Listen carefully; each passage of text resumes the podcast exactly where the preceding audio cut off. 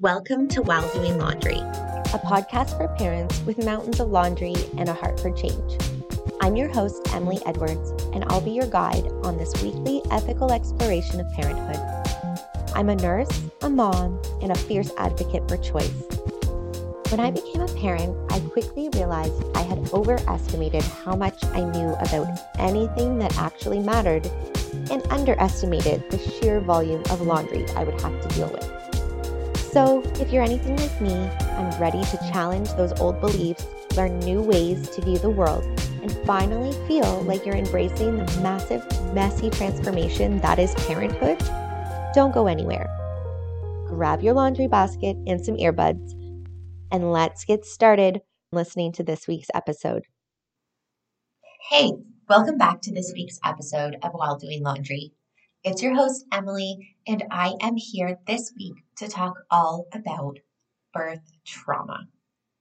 What is it? It kind of feels like a buzzword. It's this, you know, what is this term? And furthermore, are you experiencing that? The way I like to phrase how birth trauma makes you feel before we dive into these statistics and those official definitions around it, I want to ask you one question Did your birth mess you up? If you feel like answering yes, or you want to say, hey, does this count? Then I would consider that to be some sort of birth trauma. There are very specific definitions around what birth trauma is. But what we do know, it is often very much underreported in many scenarios. And even when it is reported, it may not be captured as such. It may be dismissed or um, kind of the person is placated and made to feel as it's as if it's not a big deal. And what happens because of that is there is not an accurate representation of how frequently people are being traumatized during their birth experience. When I was working in long term care and specifically in the dementia care space, we use the term lived experience or someone's life history or their life story or an all about me to understand what had happened in that person's life before getting to us, before meeting us where they were in that moment, what stories had shaped them. A vast majority of the work that my team did was learning those stories and then amplifying them so staff around this individual knew who they were and could appreciate why they may be behaving or doing certain things. What we do learn is what someone did in their life, be it a profession or their day to day habits, had a huge impact on what type of behaviors you would see when they were living with dementia. But more importantly, we needed to know what their traumas were. We needed to know those points in their life where there were massive transitions that may not have gone smoothly and may have left them in some sort of suffering. And I can honestly tell you that is such a massive piece of who we are and who we become as we evolve through life. And there's never a scenario where knowing someone's life history or lived experience isn't going to benefit you as a care provider. And I find it so strange that the space and the care that's provided within the perinatal time, so that's kind of around the time you're getting pregnant, the time you're pregnant, giving birth, and kind of raising that um, young baby. I find it very strange that we do not consider someone's lived experience as much as we do in other areas because it is so, so intertwined with how we are going to experience our care and our birth and how we're parenting and all of those choices. So, why would we not do everything we can to become not only trauma informed care providers, but to become just so good at it, so understanding, and always placing that person's needs at the front and center of a care plan, then what are we doing? I love educating consumers of healthcare because I think challenging healthcare head on in this way by saying, hey, I know this isn't what you normally do, but I think this is how it should be done. And furthermore, it's how I want it done will promote so much change in this space. And trauma informed care is part of that. Speaking up where you can, where you feel safe to do so, is a wonderful and powerful way to shape the system. But what I also know is it's very difficult to do that, and it certainly is not your responsibility. It should be placed on your care provider. So, this discussion, this episode is going to just be about all of the ways um, that birth trauma can creep up and creep into your birth experience and how you can protect yourself from that. And it also will cover, uh, I'll do that right away, is cover that definition, that official definition of what birth trauma is. And then we'll explore from there. Because as we can tell, what lived experience is, is going to be very different than what this definition uh, tells us. So it's considered or thought that between 25 and 34% of women uh, report that their births were traumatic. This is pulled from a document created by Penny Simkin, who is a leader in um, just trauma informed care in the birth space. She was a doula, um, and she she's been a really on the forefront of research and uh, dissemination of research in this space. So, birth trauma um, in this document, she said, 25 to 34 percent. And I really am a believer that that is a highly underestimated number and that we know people underreport. And furthermore, it gets unreported by the care providers who have who are the recipients, the first recipients of that complaint. So this um, again is is I think on the, the very low side of what actually happens, but what our most recent statistics show. And it said uh, birth is said to be traumatic when the individual so that is the mother, the birthing person, the father or the birth partner or you know the the other parent parental role in that space um, or other witness. So that could be um, other friends and family. It could be a birth professional. This even could be a, um, a healthcare provider in that space as well. Um, believes the mother or the birth sorry the birthing person's or the baby's life is in danger or that a serious threat to that the birthing person or the baby's physical or emotional integrity existed.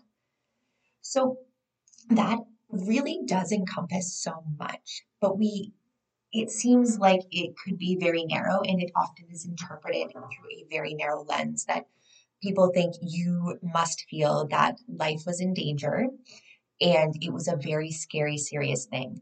But what we fail to include in a that stereotypical view is the fact that a threat to your emotional integrity existed. That is all that needs to happen for you to be traumatized in that scenario. And I want you to reflect on what a threat to your own emotional integrity would look like. I know for me, after hours, like literally years of conversations about my own birth experience, and then going through this process with others, I can tell you that threat would look like being told, no, you are not allowed to do something. That would be in direct conflict with my personal values, my core values of autonomy. And that would threaten my emotional integrity and it would absolutely erode any relationship I had with my care provider. I can tell you that um, any even conversation around a cervical exam, if I already expressed that I didn't want one, would also um, include that. And I would dare say that would infringe on the physical space too, because of the fact that you're talking about, you know, invading my body. Emotional integrity can be you know, mocking you. It can be eye rolling. It basically is that feeling of being made fun of. It can be that feeling of belittling. So you can see how this definition, when described using these examples and these words, is very broad. There is a good chance that if you are still feeling icky about the birth experience you had, there's a good chance there is more to the story that would help you really release all of those icky feelings. When I talk about icky feelings, it's um, I find that a lot of people really connect with that. What lies underneath of it includes shame, it includes disappointment, includes anger, it includes confusion. It taught like just that feeling of violation or something isn't right with this.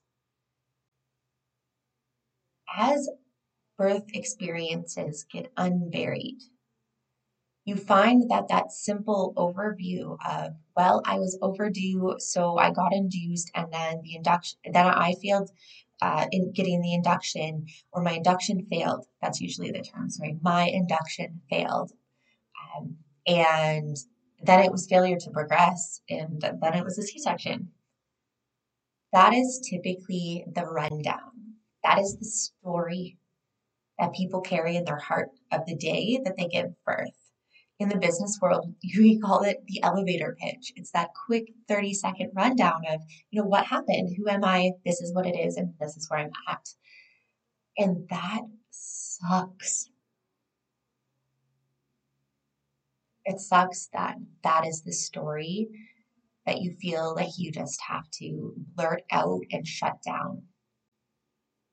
When in fact, that story is full of lived experience. It's full of stories and many moments where you championed for what you wanted, where you listened to your body and knew what you needed. But in between those moments, was a really, really fucked up system that left you completely broken. That induction to cesarean birth story starts long before the day you were induced. It starts with planting seeds of questioning what your body is capable of or whether it's capable of doing something. Let me tell you, as a very type A person, I am an Enneagram three wing four, which means I am a, um, I think it's actually that combo is called a thought leader. Uh, but the three is so like just rule focused and like validation and being right and achieving. And the idea of not being capable of something or being challenged on whether or not I could do it and not getting the validation and the support from my team would absolutely um, start chipping away at my self belief. And I know, again, many of the people I work directly with in birth processing, the the professions they come from and the the type of person and personality traits that they identify are people you know they're high achievers they have ambitious goals for themselves which they frequently and easily meet. They are not afraid of hard work. They expect certain outcomes. And when they get placed in this environment where they very much feel out of control and overwhelmed and really, quite frankly, just inept in that space, I, I think the term that I, I heard recently and I loved was they felt clueless. And that is absolutely to be expected. You're not a perinatal professional. You are not a, in healthcare. Even if you are in healthcare and you don't work in labor and delivery and you haven't since school, you are going to feel, like I said, pretty clueless about what's happening. And it is not your fault that you don't know how to protect your space in that environment. Yes, you can see how in that environment, you are going to feel overwhelmed. You are going to feel lost. You are going to look for guidance in the places that you trust, and that is your care provider, that's your care team. But unfortunately, they are not the person or the place that you really need to lean into. You need to learn how to lead them. And that is a pretty daunting task. And you can imagine how that can lead to traumatic experiences within the birth space. But more importantly, if that care team, if they don't intimately know you and know your needs, know what you want and what scares you and what you need to feel safe, they have the only thing they have to work with are their routine practices and policies and procedures. And that is the umbrella answer to everyone that is presented to them. Your birth experience really happened, and it was a really big deal.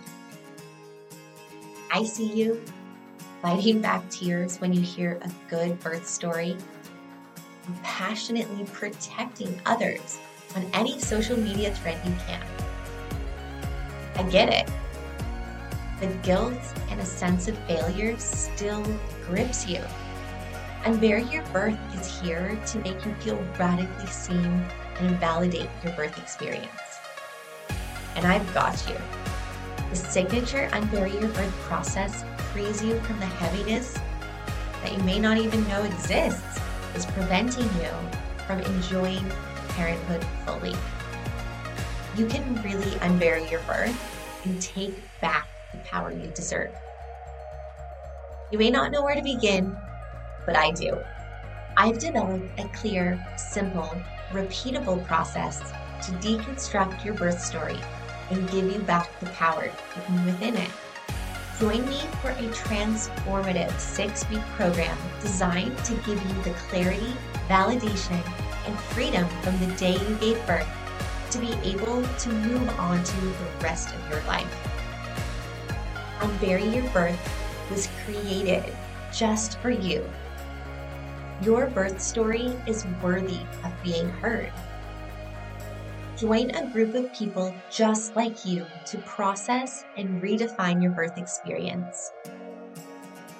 Unbury Your Birth is currently open for enrollment. We get started on June 17th at 12:30 p.m. So make sure that you book your enrollment call now. Space is limited, and if you want to get in on this experience, the 6 weeks to processing your birth for parents feeling let down by their birth experience, you absolutely want to head to the show notes right now and click on that link book a time to chat with me one on one and discover if it really is time to unbury your birth. Remember, you didn't fail, you were failed. And this is the way to move on. Now, back to this week's episode of While Doing Laundry. But it is possible for you to redefine that and to come with very clear expectations.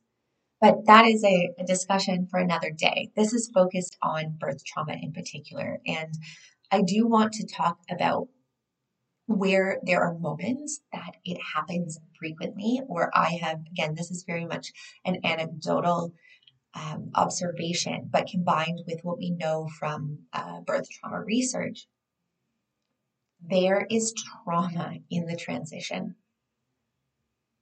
Any time you are transitioning, I am not speaking about specifically um, in the labor process because that's uh, it does happen there as well, and I'll I'll touch on that. But I mean transitioning from one care provider to another, one environment to another, one phase of labor to another, one shift of nurses to another. Those are all points of transition. And in those moments when there is a handoff, we also know in all other places in healthcare, well, well documented, well supported by the Registered Nurses of Ontario, by our unions, by our nursing education and scholars and academics, that we drop the ball when it comes to transitions. And that is where poor patient outcomes are really born. When our communication is not clear, when we do not champion the relationships of the team, and when we do not place our patient or our client or the person we are caring for at the center of the exchange. A transition is not a piece of paper. Yes, that is an important part of it. That is how we make sure communication is clear and the entire team is on the same page. What I'm talking about is it's a little harder to put your finger on. It feels kind of um, abstract, maybe, but there's an exchange of energy that happens too. Because when it comes to birth, there's space that needs to be held, and that space is for you to do your thing.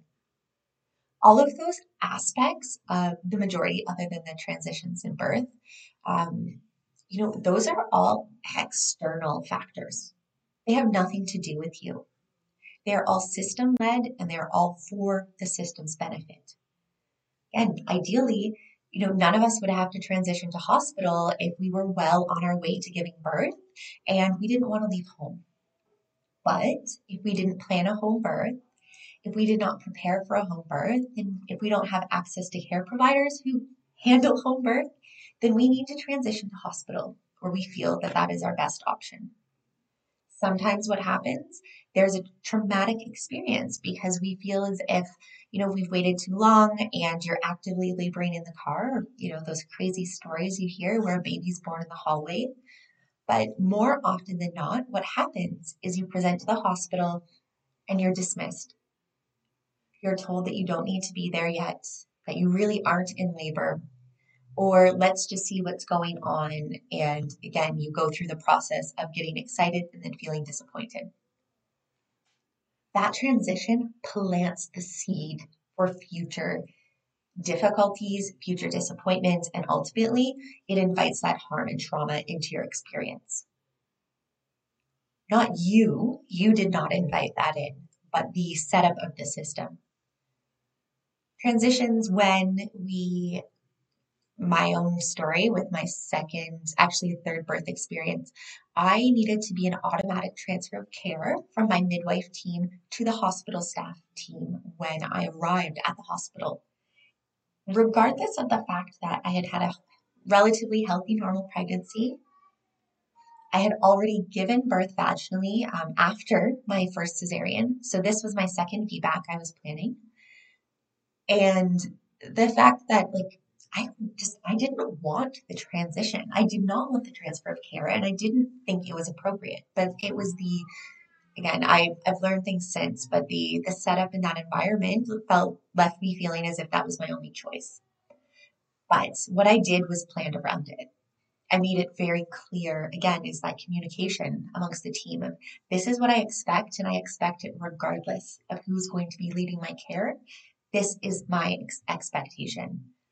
And that clarity only came through understanding what happened the first time in my birth and where the the trauma happened for me, which again were the transition points.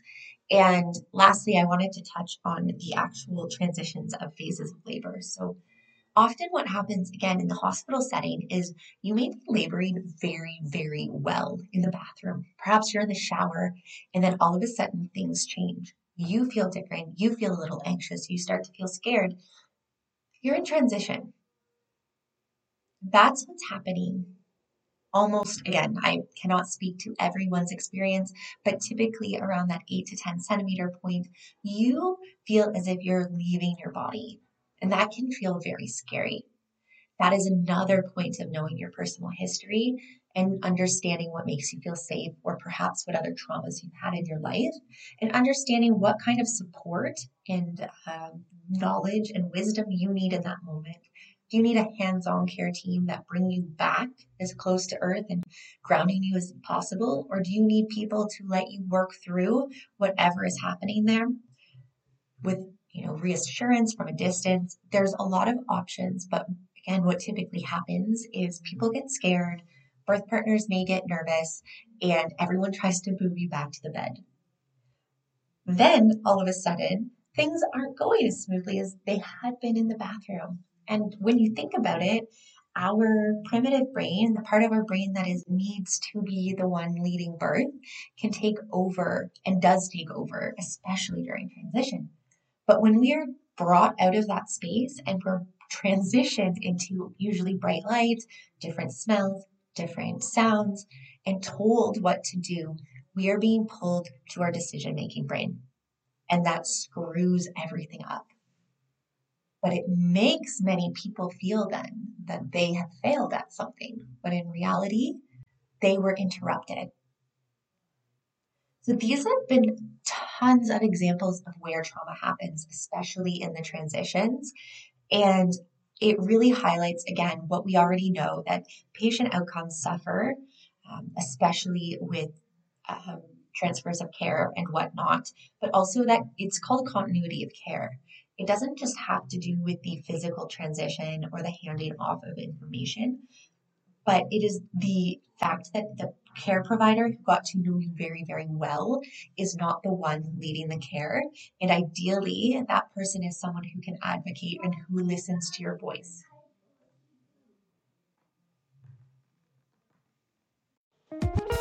Thanks for listening to While Doing Laundry. I hope you're feeling enlightened and your own pile of clothing is a little bit smaller. If you love what you heard, it would mean so much to me if you hit subscribe and left a quick rating and review so more people just like you can explore parenthood while doing laundry.